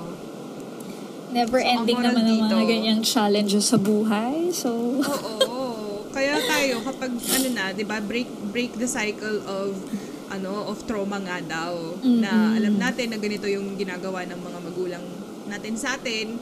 So kapag tayo turn na natin, wag natin gawin sa mga anak natin para ma-break yung cycle. true. At saka at least ngayon parang, parang merong awareness na kasi. So, parang, naniniwala rin kasi ako minsan na sila mismo hindi sila aware na gano'n na Yeah. yung ginagawa nila. So, at least ngayon, mas napapag-usapan. Tapos, mas na-explain bakit ganito, bakit ganyan, ano yung mga pwede nating gawin. At least it helps na kung sa kaliit-liitan mo man na effort ay maitry mo siyang mabago. Totoo. Tsaka yun nga yung sinasabi mo na parang ano, ano lang naman yung pwede mong kontrolin dito. Like, ikaw, kunyari, wala ka naman magagawa, kundi yung sinabi mo kanina na makikinig ka lang. Pero gusto mo silang tulungan. Ako, relate na relate ako dyan. Kaya din ako growing up ay de- depressed na depressed din ako. depressed depressed, depressed depressed din ako na ano na tao nung, nung tumatanda ako. Ngayon, hindi na masyado. Although, ang mahirap naman dyan, feeling ko na pag-usapan din naman namin to ni Nats nung, nung episode niya eh. Yung guilt na nararamdaman mo na parang kasi nga, hindi, although hindi naman bino-voice out na ganito yung expectation sa'yo na ikaw yung magsosolve ng problema ng pamilya mo. Parang, parang ganun kasi yung, ano eh, ganun yung mai internalize mo kapag nagdadump ng problema sa'yo yung magulang mo na Yes. parang, what am I supposed to do with this information? Tapos, wala ka naman nung emotional maturity para dalhin yun. So, iniisip mo na, ah, siguro sinasabihan ako kasi ganito yung expectation sa akin. So, gugustuhin mo na may gawin ka, 'di ba? Oo. Pero dahil bata ka, helpless ka, parang anong gagawin mo? So, ako, ganun ako din, na feeling ko, um, sobrang recent lang na medyo nakawala ako dun sa feeling na kapag may sinasabi sa akin tapos magsiset ako ng boundary na sasabihin ko, I'm sorry, ayoko nang pag-usapan to kasi Oo. wala namang nagbabago. Oo. Tapos biglang malulungkot yung kabila. Ngayon, ngayon na lang ako natututo na parang it's okay na hindi magpadala dun sa guilt na nag-set ka ng, na nag-enforce ka ng, ng boundary para protektahan yung sarili mong um, energy. Yes. Amen. ang hirap, 'di ba? Kasi ngayon nga eh, parang feeling mo hindi ka mabuting anak kung hindi mo hinayaan na gawin nila yon sa'yo. Tama. Yung ginagawa nila. Pero Tama. at the expense of your own well-being, 'di ba? Tama. Kasi alam mo, Rumi, sabi ko lang, tama, tama. Alam mo, recent ko lang din yan natutunan. Kasi Mm-mm. lagi akong, ano, lagi akong parang absorb na absorb ko eh. Mm-mm. So parang may, buti kasi dati, single lang naman ako, ako lang. Mm-mm. So ngayon kasi may mga instances ako before na alam ni Matt kasi sinasabi ko naman sa kanya, minsan naririnig niya kasi tumatawag sila mami. Oo. So alam niya pag may something. Mm-mm. alam mo Rumi, minsan dahil sa sobrang pag-absorb ko, na, na dadala ko siya na Mm-mm. kung paano ako kay Tangerine, hindi ako hindi ako happy mother. So, sabi ni Matt, tingnan mo ang ginagawa mo. Parang, wala naman, wala namang ginagawa si Tangerine na kailangan mo siyang pagsabihan or or i-treat bad. Git, ba't mo ginaganon? Kasi alam ko, nasi-stress ka. Alam ko, Mm. Luma, napag, ano yung, Na- ano yung Tagalog napag, ano yun? na pagbubuntunan, yung parang Yun, ganon. Mm. So, parang, na-trigger ka kasi. Eh, si mami kasi marami siyang ways to trigger me, Rumi. So, Mm. So, same sa'yo, parang this year ko lang siya natutunan kung paano ko parang tibayan yung sarili ko na lalagyan ko siya ng boundary para hindi siya diretso sa loob na parang, Yeah. alam mo yun, dati kasi kahit isang sentence lang, Mm, trigger as ka na. oo, as in. Mm, Same. So, at least ngayon, medyo, medyo mas nakaka, ano ko na, nakaka-move on ako ng mabilis. Mm-mm. Hindi ko na kailangan mainis. Mm. So, ayun. Kasi Even- ultimately, yung sariling feelings mo lang din talaga yung, tsaka yung sarili mo lang yung pwede mong kontrolin sa sitwasyon, di ba? True. Na Kasi, hmm, kasi, kahit yung mga, kahit sabihin mo na may boundary ka, minsan hindi naman i-recognize ng mga taong yun yung boundary mo. oo, wala naman silang pakialam. di ba? Tapos kung ganyan na parang buong buhay mo nga, ganyan na. Hindi ba gawa, ginagawa sa'yo minsan ng nanay mo na, sige, kunyari, mag enforce ka ng boundary or magta-try ka mag-enforce ng boundary. Tapos may sasabihin sila to make you feel bad about it. oo, Lumi. Alam mo, alam mo, yung isang signature na parang, Mm. ano ha, hindi to kasama dun sa pinag-uusapan. Wala Mm. tong, wala tong kinalaman dun sa topic. Pero sinasabi niya na, all through her life, Mm. pinalaki niya kami na siya lang kasi nga hiwalay sila ni daddy. So, puro, puro siya mga sacrifices and all. So, parang, parang kung sa, sa tingin mo ay yan na yung tama at alam mo, dapat mong gawin para sa sarili mo, sige. Yun na yung ganun. Nakakaloka. Nakakaloka yung may pagkasamang panggigil trip. diba? So, parang, ako, mahal na mahal ko si mami kasi sobrang Mm. dikit na dikit kami. Mm-mm. Growing up, wala kami masyadong mga pains sa isa't isa Mm. kasi Mm. wala, ano lang naman ako, nag-aaral lang naman ako, naglalaro lang ako. Mm-mm. Tapos, nitong medyo tumanda, so, dito medyo dumami, tsaka nung pumunta siyang Canada, Mm-mm. yun talagang parang naiba yung relationship namin. Although, Mm. syempre, hindi mo naman maaalis yun. Syempre, mami mo yun eh. Mahal mo yung nanay mo. Pero, nagkakaroon ng parang ibang dimension yung relationship nyo Mm-mm. na parang eventually dahil hindi mo rin naman na mababago Mm. ikaw yung mag adjust on how you approach it, paano mo siya Yeah. tinatanggap, yung mga ganon. Yeah. Totoo. Ako din, ganyan na ako sa pamilya ko ngayon. Yun nga kanina, bago, bago tayo mag-usap, di ba, medyo nagka-delay ng konti. Dahil nagkaroon pa ng konting drama yung pamilya ko bago, bago, bago ako mag-record ng episode with Mitzi. Tapos, um, kinailangan ko munang ikalmahin yung sarili ko kasi after kong kausapin yung tatay ko, um, dami kong iyak. Kasi nga, yan yung feeling ko ngayon na parang landon ako sa place na parang sinulat ko nga dun sa, dun sa notebook ko na parang nothing breaks my heart harder than my own family. Tapos, yung ganon, na parang kailangan ko muna siyang i-process, ilabas ko muna lahat ng sama ng loob ko. Kasi feeling ko talaga, parang ang lungkot eh, na sinasabihan ko yung sarili ko na parang, um, other people, yung ibang tao wala nga silang pamilya eh. O yung ibang tao lumaki sila na isa lang yung magulang nila, talagang hiwalay yung pamilya. O kaya yung parang talagang sinasaktan sila ng mga magulang nila. So kung tutuusin, relatively, mas madali pa nga yung sitwasyon ko eh. Oo. Pero ang ginag kapag kasi pag kasi ganun yung um, yung thinking ko, parang at the same time parang bakit mo ini-invalidate yung pinag pinagdadaanan mo na parang hindi naman ibig sabihin hindi naman porke mas mahirap yung pinagdadaanan ng iba, madali na yung pinagdadaanan mo. Parang ganun. Oo, oo. So at least kaya ko nang sabihin yun sa sarili ko na yung business, sinashame ko lang na parang at least nga, at least nga ganito, at least nga ganyan. Hindi, kanya-kanya ng problema. Oo, So, yun. Pero, kaya nakakatuwa din na yun nga na parang nag-age reveal naman na tayo na parang at this age, ang dami mong nare-realize sa mga nangyari sa'yo dati. Tapos, they will change you, Oo. 'di ba? And the way the, Yes. the way you think about your relationships, the people around you and the world itself, ganyan. Daming bago. Oo, as in. So parang akala mo dati, ah, eh, tumatanda lang, ganyan. Pero maraming mga nangyayari sa'yo at sa paligid mo na parang hindi mo akalain na you'd come to a point na kailangan mo ma-encounter at mag-deal with these things. Yung parang ganun. Mm-mm. dami, sobrang minsan sinisip ko pa nga kung kailan mas malayo si mami Mm. kahit si papa Mm. mas lalong may ganap. diba? Alam mo, feeling ko, Rumi, dahil siguro, just based off of what I know Ah, okay. and what you've told me today, siguro yung ano, dahil nga nakakadagdag lalo yung distance. Kasi yung mga nanay natin, pareha silang may, may issues with control eh, di ba?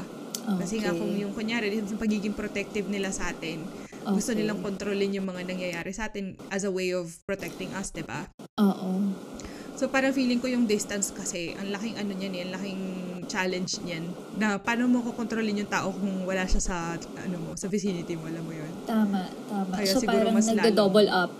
Oo, oo, oo. nagda-double up sila. Oo. so, ayun. Ay, nako. Hirap maging tao, yun lang. Lagi Tama lang ganyan yung ending. Hirap maging tao, di ba? Sabi ni, sa, sinasabi ni Matt sa akin before, Mm. pag halimbawa di tao ka, Mm. ay hindi, ang context niya kasi sa driving, sa kalsada. Mm. Pagka daw maayos ka na nagda-drive, ikaw yung masakit ang ulo.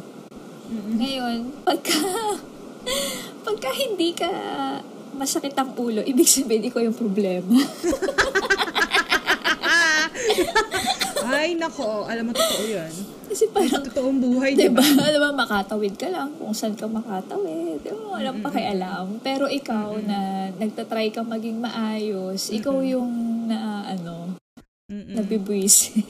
Oo. Nako, Rumi, narinig mo yung latest episode ng Bad Vibes. So, alam mo, maa-apply natin yan sa ibang bagay.